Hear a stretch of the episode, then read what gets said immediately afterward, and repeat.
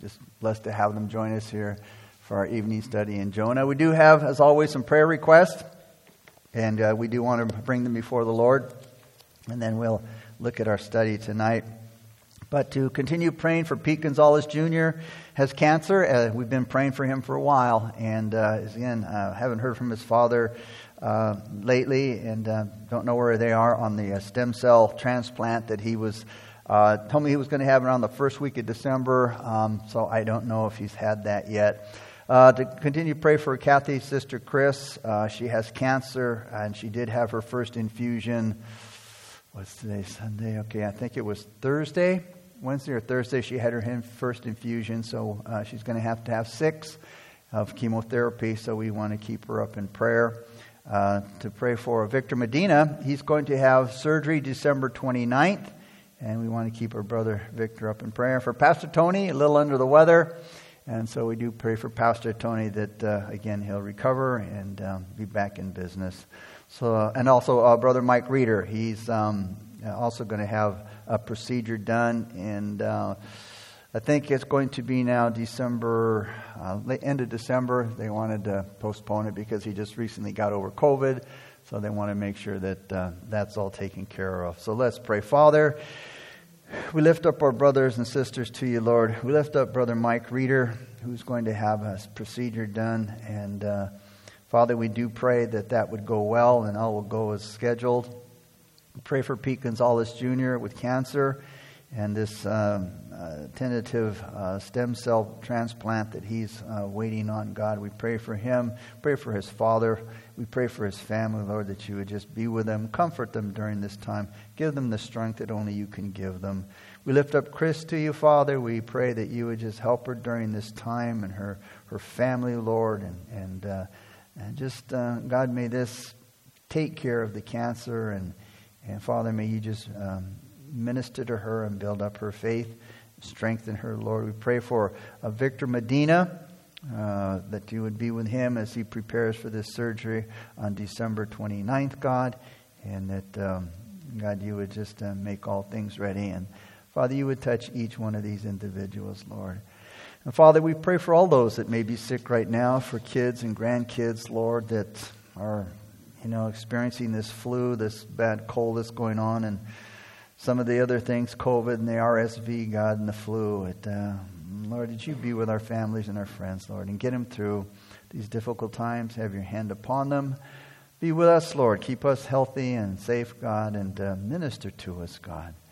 And bless our time, most of all, in your holy word, God. Speak to us, teach us, and help us to be what you've called us to be, and help us not to do what you've called us and want us not to do, Father. We pray in Jesus' name.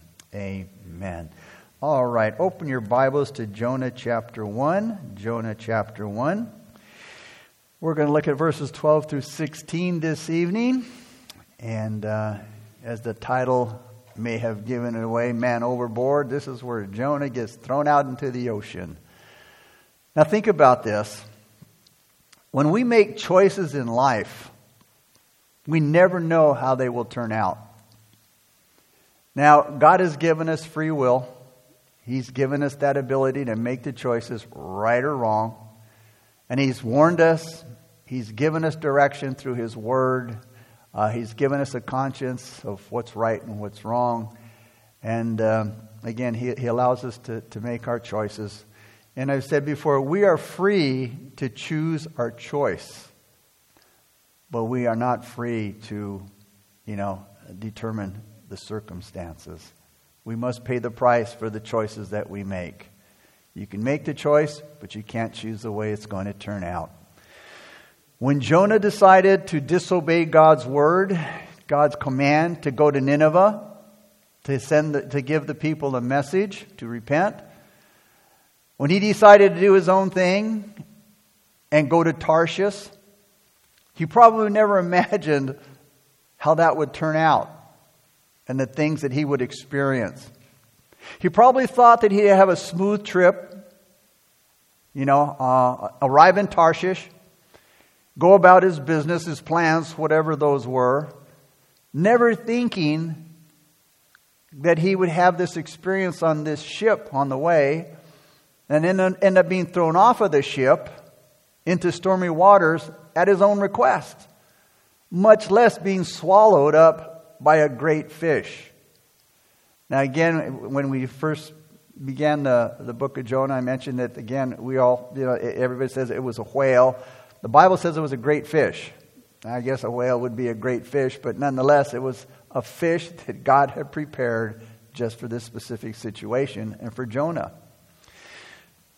But the bumpy road of disobedience, which always looks so smooth when you start out, it looks so promising. And it looks like sometimes even God's laid it out for you, can turn out to be a very unpleasant experience as it was for Jonah. But this has always been the experience for somebody who chooses the road to disobedience. In Genesis chapter 3, verses 1 through 9, again, when Adam and Eve were there and, and Eve began to question what God said, Satan began to put doubt in Eve's mind about the truthfulness of God, about the truthfulness of His Word, and the goodness of God's heart. He said, Eve, do you really mean that you can't eat from every tree? This was the significance of the devious and deadly question that, that, that Satan posed to Eve. He said, You know, if God really loved you, Eve, he'd be a lot more generous. He's holding out on you, he's holding you back from enjoying and experiencing life. You see, Satan wanted Eve to forget what God told Adam, and God and, and Satan wants us to forget the Word of God the promises of God, the things that God tells us. And He does that in many ways. He keeps, he keeps us busy. And that's one of the words you hear, oh man, I'm so busy. And, you know, and I, I just haven't had a chance to go to church. And, you know, I'm so busy doing this. And, you know, I don't have the time to read. And, and you know, I've given this acronym before busy, you know, mean being under Satan's yoke. Busy being under Satan's yoke. Whatever he can do. And these things may be good things, important things, but never, you know, uh, being more important than our devotion time, our reading, and our praying, and our spending time with God. So, again, Satan was, was again uh, wanting Eve to forget about what God had told Adam, her husband who had told her that they could eat freely of the trees of the garden. But God told them not to eat from the tree in the middle of the garden for their own good. And Eve's reply showed that she was following Satan's example and revising the very word of God. And when you read the passage in Genesis 3, you'll see that she left out the word freely.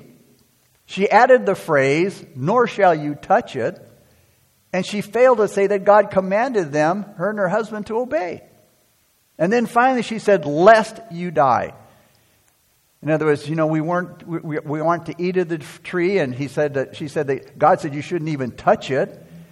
And, not, and, and she didn't say that God commanded them to obey, to obey, and even that, you know, that even, you know, and we're not to do that lest we die. Now, th- that word lest you die is a possibility that you might die. Instead of what God said, you will surely die. Lest you die is, you know, don't, don't, you can't eat of it in case you die. No, God said, you will surely die. It's a fact. So you see, she took away from God's word, she added to God's word, and she changed God's word, which are definitely serious offenses to God. Deuteronomy chapter 4 2, it says, You shall not add to the word which I command you, nor take from it, that you may keep the commandments of the Lord your God which I command you. Revelation 22 18 and 19. John said, If anyone adds to these things, God will add to him the plagues that are written in this book. And if anyone takes away from the words of the book of this prophecy, God shall take away his part from the book of life, from the holy city, and from the things which are written in this book. So God makes it very clear we're not to add or take away from His Word. Eve was starting to doubt God's goodness and truthfulness. Satan denied God's Word in Genesis 3 4. He said, You will not surely die. This is a direct contradiction of God's Word, you will surely die. But John said in John 8 44, Satan is a liar and the father of them. God is the God of truth. And our response to what God says should be, as the psalmist said in Psalm 119, 128, therefore all your precepts, which is another word for his word, all your precepts concerning all things I consider to be right, and I hate every false way. Also in Psalm 19, 7 through 9, the psalmist said, The law of the Lord is perfect, the testimony of the Lord is sure, the statutes of the Lord are right, the commandment of the Lord is pure, the judgments of the Lord are true and righteous altogether. The word law, testimony, statutes, commandment, judgments, they're all, you know, the, the, you know, speaking about the Word of God. So this is where Eve should have reminded herself about what God said, and she should have believed what God said, and she should, gone, should have gone and found her husband. But you see, it's when we linger at that place of temptation and we entertain the thoughts that Satan puts into our heads so when we linger at the place of temptation, that's when we get into trouble. Especially when we know that, we're th- that our thinking is contrary to God's truth. Sooner or later, the disguise of disobedience is removed, and then you see it for what it really is.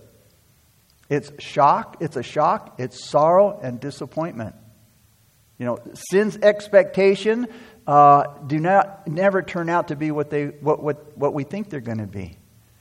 Okay, following disobedience and expecting to find pleasure and profit never works out that way. And if it does, it's temporary, it's not lasting. Sin never tells you about the ship that the devil has waiting for you to take, to take you into the storms of life ahead that will result in you being tossed to and fro in the stormy seas of life. You need to watch out because the devil wants to sell you a ticket to the good life, whether it's money or friends or good times. And in the end, you end up like the prodigal son in the pig pen of life.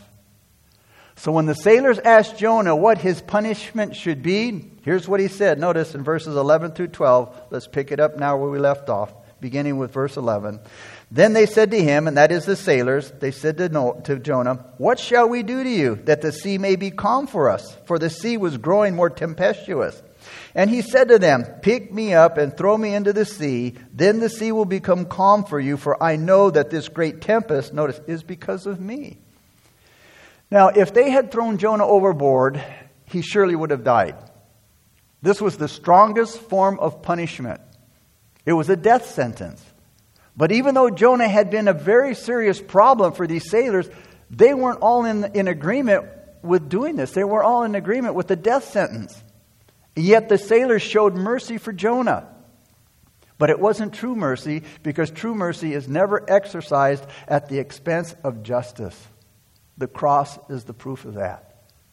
The sailors showed their leniency by what they did next. Notice in verse 13. Nevertheless, the men rowed hard to return to land, but they could not, for the sea continued to grow more tempestuous against them. These sailors put a lot of effort in trying to save Jonah themselves by rowing harder. What they were doing, it was sincere, but it wasn't according to the will of God. And no sincerity, no matter how well meaning it is, will ever compensate for doing anything other than God's will. Rowing hard, man, it might look good. It might make you feel good according to what you think is good. But have you checked with the Word of God to see if it is the will of God? You see, God doesn't reward disobedience, He lets go. He gets to a point where he says, You know, you don't want to listen, you don't want to obey my commands, you don't want to be you don't want to follow my okay, so be it. He just lets go and lets you go do whatever you, you think you, want to do. And, you know, it, it never turns out good. God doesn't reward effort. He doesn't reward our, our fleshly efforts, no matter how great they are, no matter how honorable they are, no matter how much they're praised by men, if they are contrary to the will of God. Psalm 49, verse 7 says, None of them can by any means redeem his brother, nor give to God a ransom for him, for the redemption of their souls is costly. Remember 1 Samuel chapter 13 after Jonathan attacked the, the fort of the Philistines? A huge army of Philistines went to fight uh, Saul and his army. And when the men of Israel saw that they were greatly outnumbered and they were in grave danger and they were distressed, the people began to hide in caves and, and, and in the bushes and in rocks and holes and pits. Some of the Hebrews even crossed over the Jordan, going away from the land. And Saul and all the people that were following Saul, man, they were, they were scared, man. They were trembling in their boots because they were greatly outnumbered by the Philistine army, and people were bailing out on them. They were running away. And Saul waited seven days for Samuel to come, as, Saul, as Samuel said he would do. But Samuel didn't come soon enough for Saul. And, and the people began to scatter.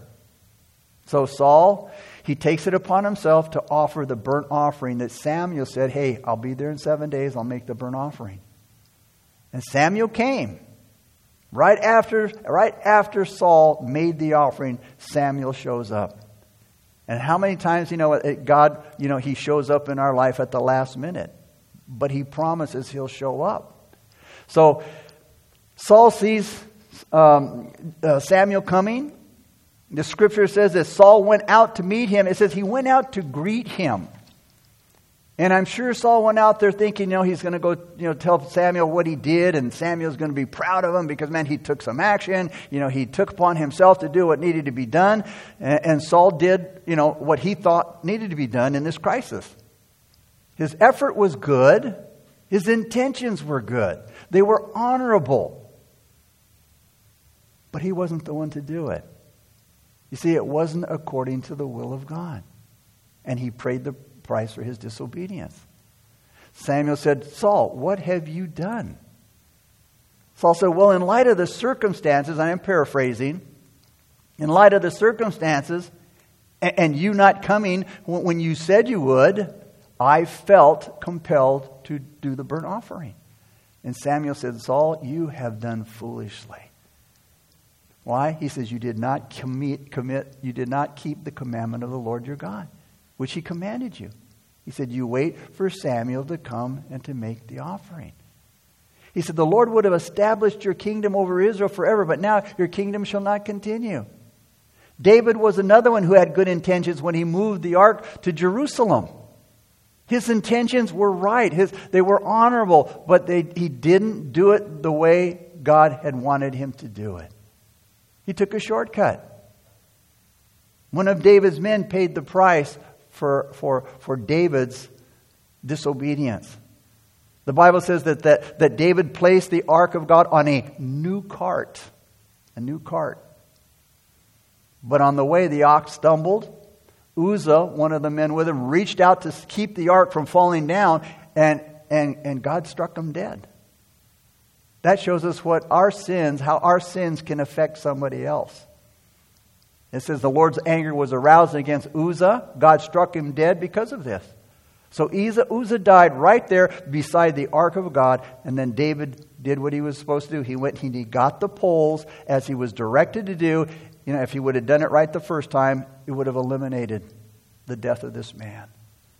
Effort is worthy of praise only if it's used to do God's will.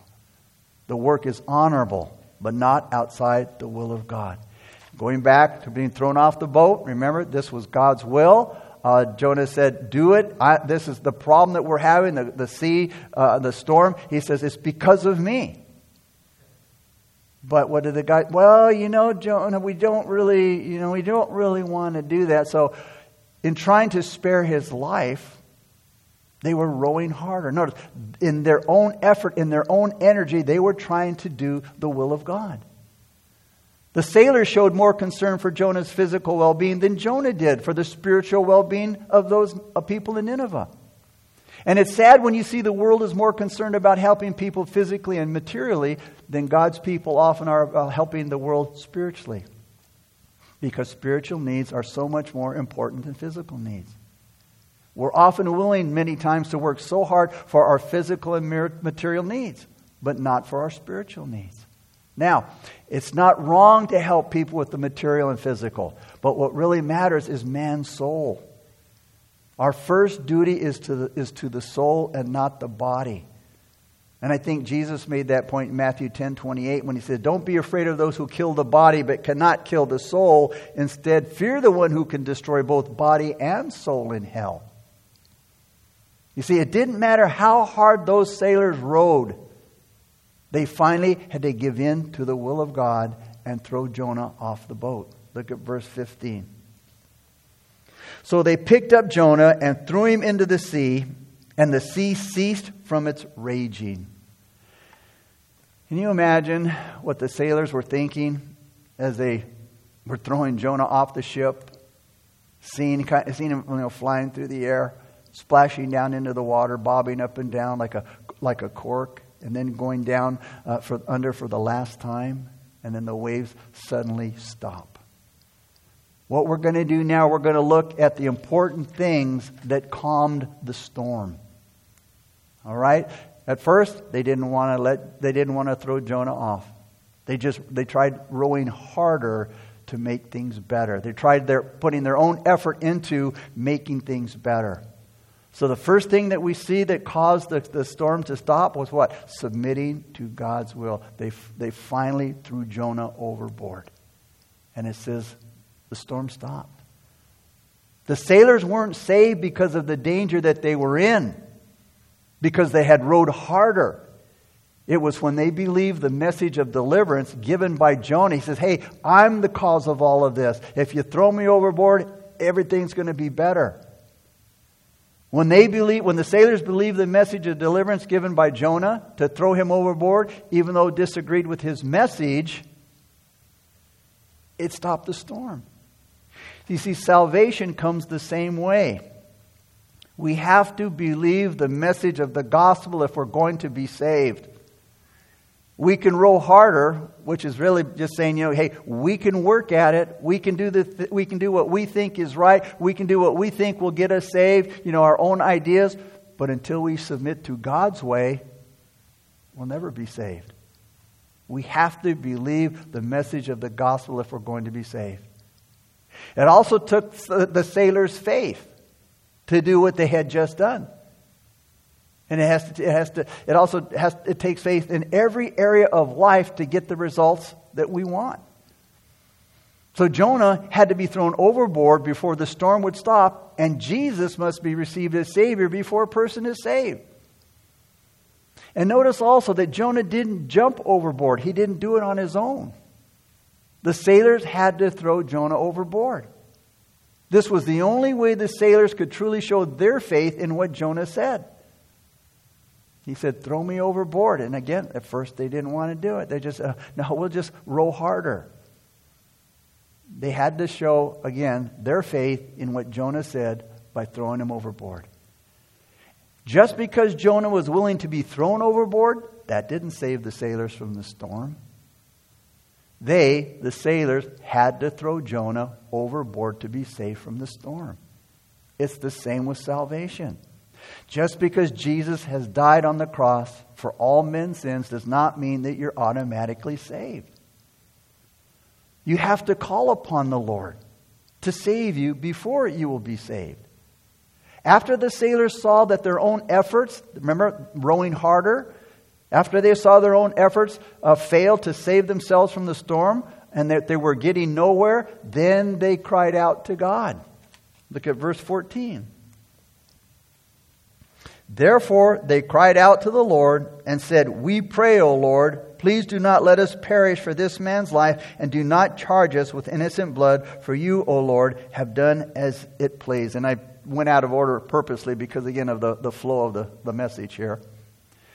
Prayer, you know, again, you get to your wits' end, you know, and, and the storms in life, you know, they, they keep going. But until we submit to God and we, we, we follow God and we live by faith, you know, until, until that happens, you know, God will allow those storms to go on. And, and, and here now we see these guys in verse 14 that say they're crying out to the Lord now. Prayer is such a great advantage to our life. And it does so much to help us submit to doing things God's way. And the person who doesn't pray much will be a person who has trouble submitting to the will of God. And remember, prayer and submission go hand in hand. Prayer and submission go hand in hand. The prayer of the sailors, it, it was a very wise prayer. A very wise prayer. So the first thing that we saw was submission to causing to settling the storms of life. Submission. Now we see that it was a very wise prayer. We have to pray wisely. It was a wise prayer because of the person that they prayed to, and this is so important. We hear a lot of people say they pray. But who are they praying to? Luke 11, 1 says, Now it came to pass as he was praying in a certain place when he ceased that one of his disciples said to him, Lord, teach us to pray. Notice we have to learn how to pray. It says that they cried out, O Lord. Lord is all in capitals, which is Jehovah, the name of the Lord. Notice, and these were the pagan sailors. They were crying out to Jehovah God. They weren't praying anymore to their pagan gods. How many, as I said, how many times have you heard people say, you know, I'll be praying for you. Oh, my thoughts and prayers go out to you. And you know they're not Christians. Well, what God are they praying to? Who are they praying to? You know, we are to pray to the Father in the name of the Son in the power of the Holy Spirit. And prayer won't do us any good if we're not praying to the right person. Calling on Jehovah God for del- deliverance tells us that the sailors had been converted. Their theology has changed. They learned that their paganism provided, that, that proved to be no value in the storm. Remember earlier they said, Cry out to your gods. The captain said, Cry out to your gods and pray that the storm would be stopped. It, nothing stopped it until they saw the God of Jonah when they obeyed Jonah and threw him into the sea. They want a true believer. I'm, I'm sorry, they want a true deliverer. And that's Jehovah God. And in the same way, you may call on a thousand other things to save you, but, but you'll still perish if you don't call on Christ to save you. The next thing that we see that, that that helped to calm the storm. The sailor's prayer was, was wise because it was passionate. Their prayer was passionate. It says they cried out and they pleaded. They prayed seriously, which is ev- uh, evident by the words cried and pleaded. They meant, they meant business when they prayed, they were serious. And a lot of prayer is lacking in earnestness. There's no passion in prayer. There's no energy in the prayers. And the lack of passion takes away the effectiveness of our prayer. James said in James 5:16, "The effective fervent prayer of a righteous man avails much." Notice, the effective fervent prayer of a righteous man. There are seven qualifications there. The word fervent, first of all, means to be active. It means to be efficient. It means to be mighty in. Are we mighty in prayer? Are we active? Are we efficient in our prayer? But fervency by itself is not enough. There's other requirements necessary for effective prayer as well. But without fervency, our praying will be in vain. Three important requirements are mentioned in James 5:16 if you want to have an effective productive prayer life. Notice James said effective, fervent prayer. First of all, James says it talks about the quality of the praying. The quality of the praying. These two words, effective and fervent, are translated from one Greek word and says to pray with energy and enthusiasm. You see, if we don't have earnestness in our prayers, that in our, we can't expect God to be earnest in answering our prayers.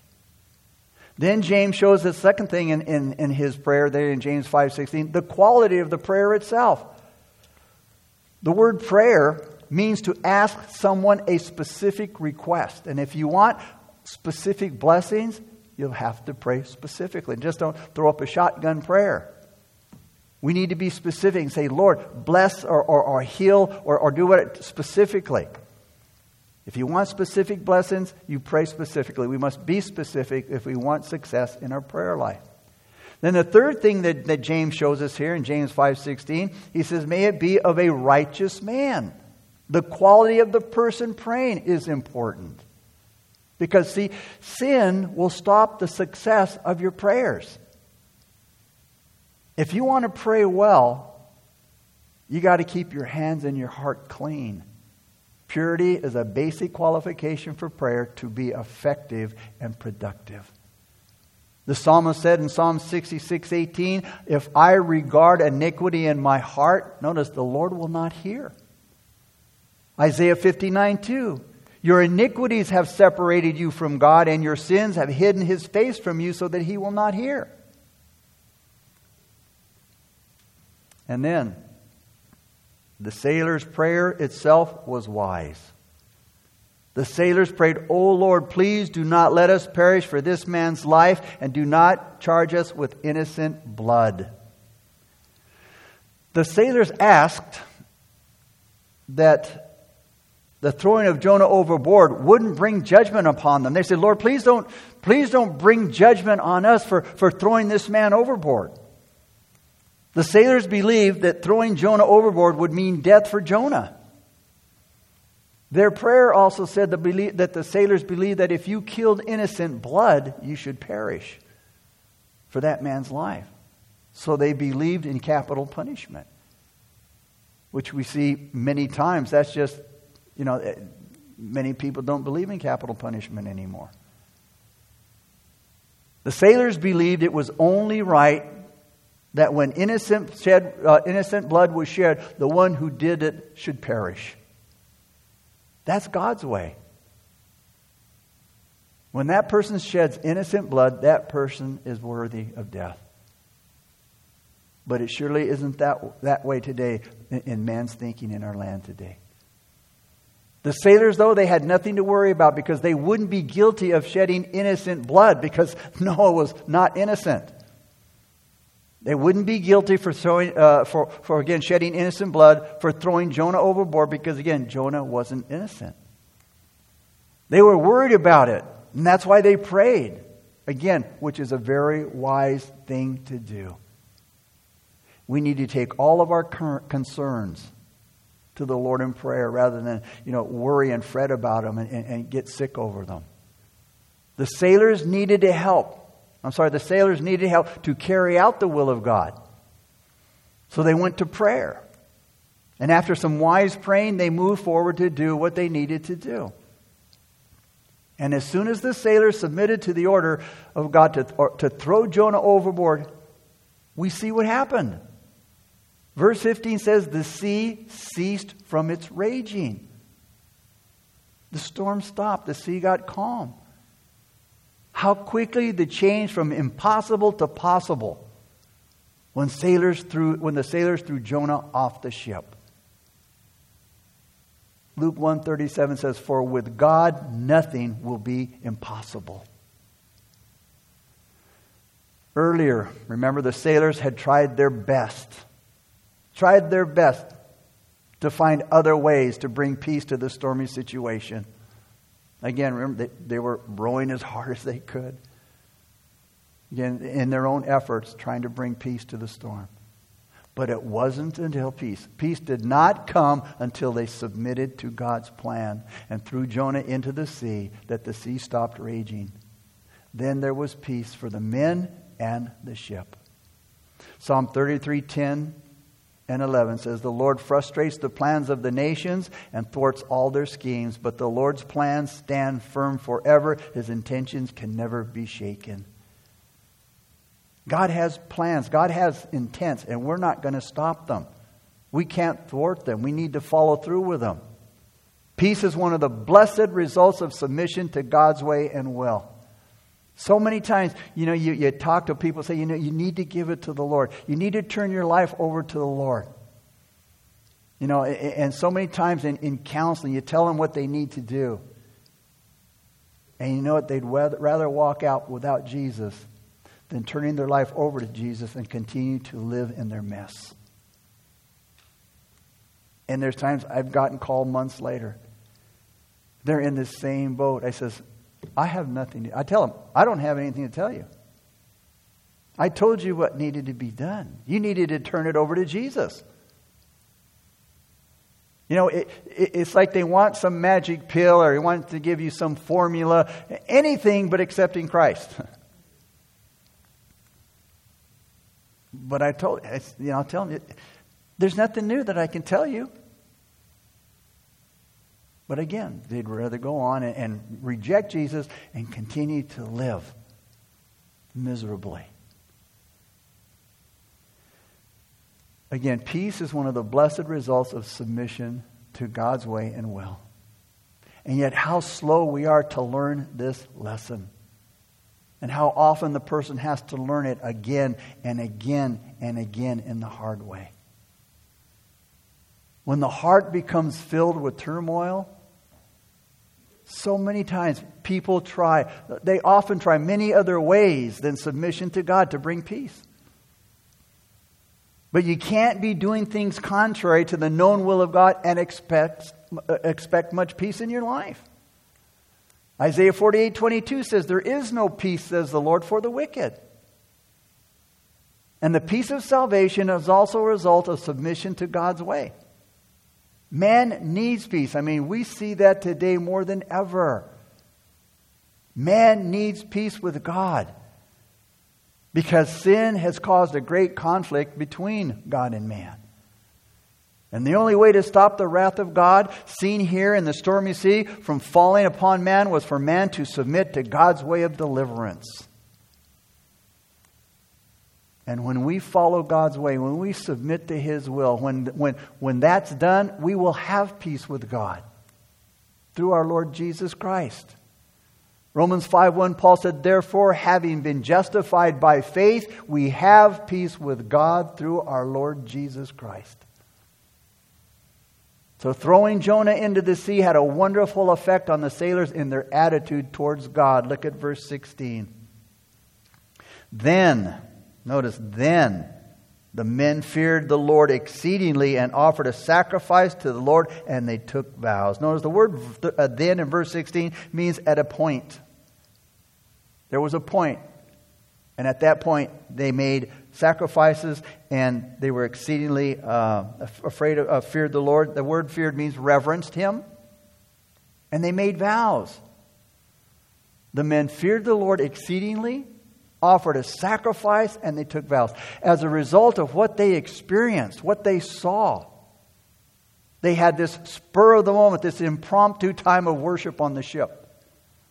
What the sailors did in their worship service made it an excellent worship service. First of all, the sailors, it says, feared the Lord exceedingly, which is the motivation for the, this is what motivated their worship. Fear played a big part in the life of the sailors in their dealings with Jonah. When the storm came up, Scripture says they were afraid. When we first started the chapter, notice it says they were afraid.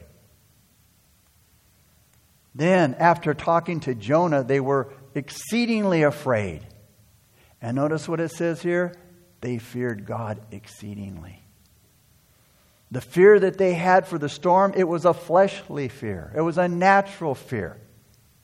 But the other two times, it was an honorable fear because it involved an honorable attitude towards God. Their fear here is an attitude that stands in awe of God. They revere God for who He is, they revere God for what they saw God do. It's a fear that respects God, that reverences Him, that honors Him. It's the kind of fear that God causes men to want to worship them. God gives us a, a, fear that causes us to want to worship Him, just like the, sa- the sailor's behavior shows us here.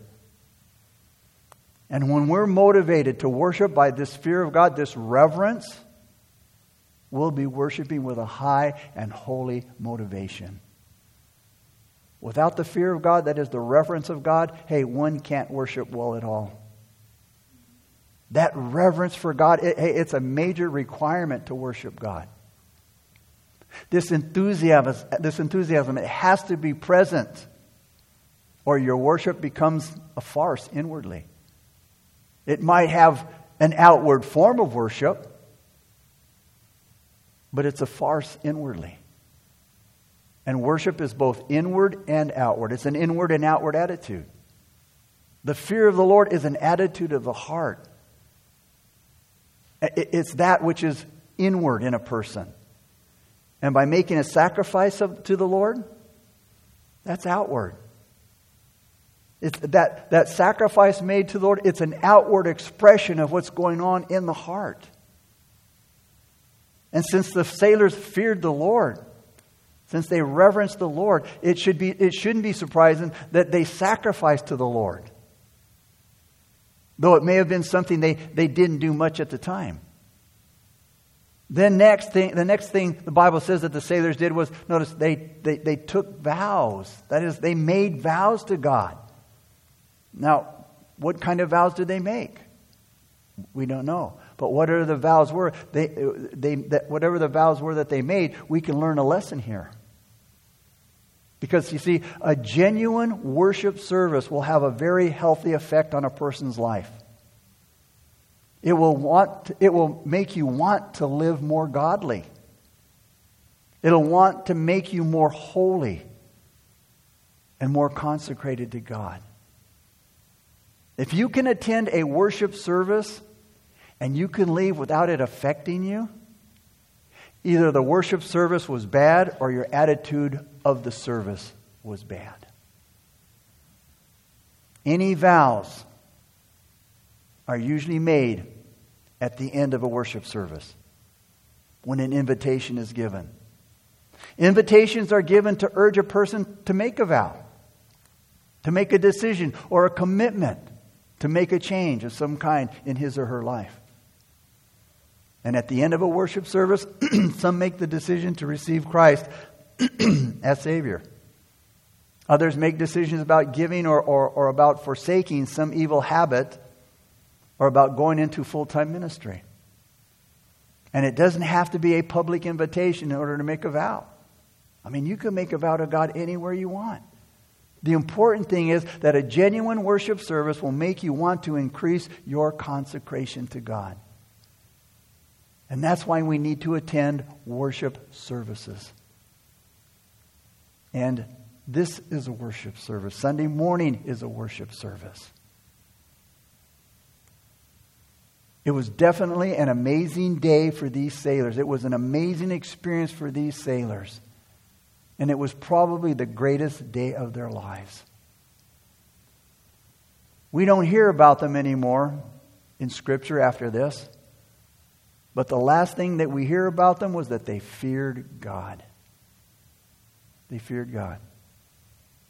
They offered him sacrifices and they made vows to him. That's a pretty good way to hear about these guys for the last time because it definitely speaks well about them. And it's helpful to make a note that it was a storm in their lives that resulted in a great improvement in their relationship with God. So don't, don't get upset and angry with the, when you encounter those storms in your life. They will serve a great purpose if you submit to the storm. A lot of times we, we, we go against the, we fight God. Why, God? Why are you doing this? Why are you allowing this? This is painful. It's suff- I'm suffering and I'm hurting, and, and that may be true. But God isn't just it isn't a random act by God. It isn't something that He does because He doesn't have anything better to do.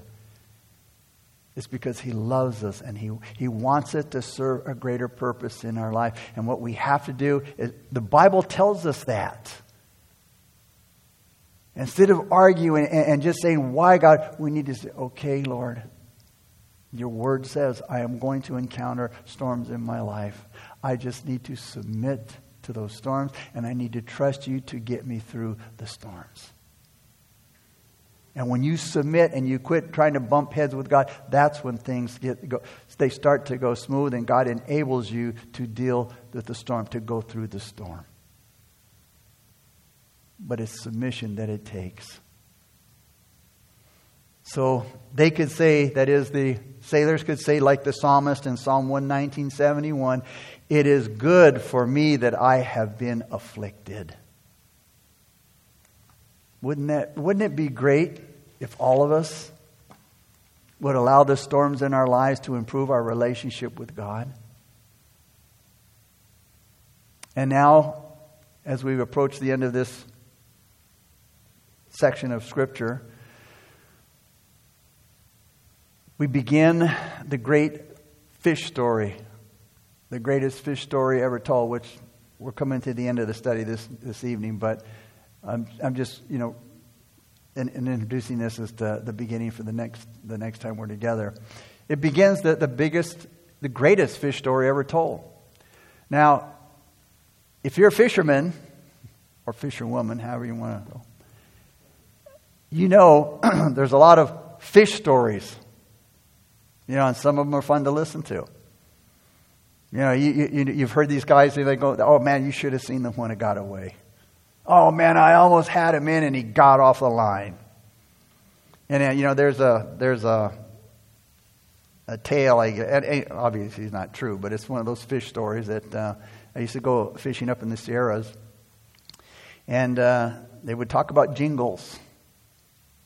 Jingles. The fish that nobody could catch. And they called him Jingles because when he bit the lure, he'd break the line. And all of these lures that he broke off, when, you, when he'd swim by, you could hear him jingling. So again, fish stories are abundant, they're fun,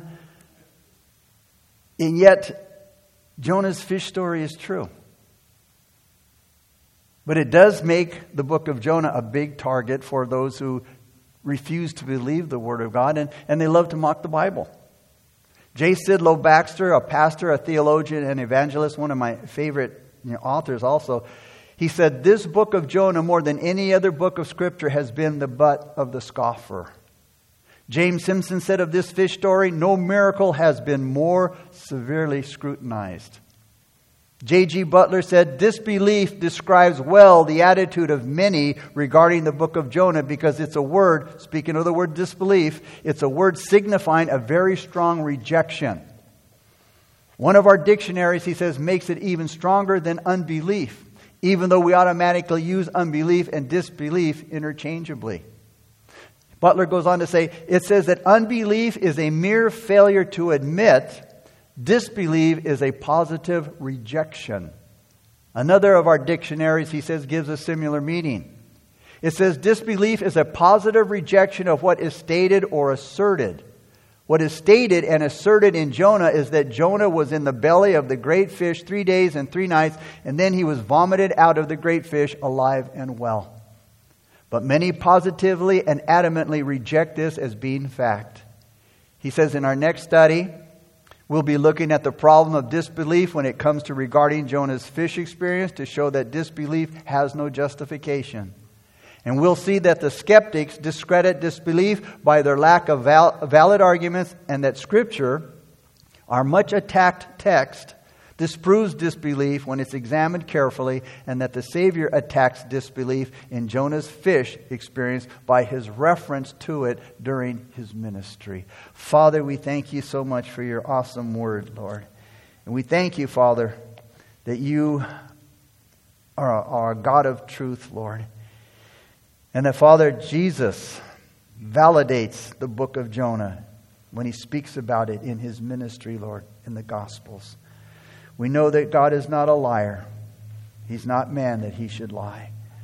So, Father, as we prepare for next time, Father, help us to, to look and to read ahead, God, and to see the things.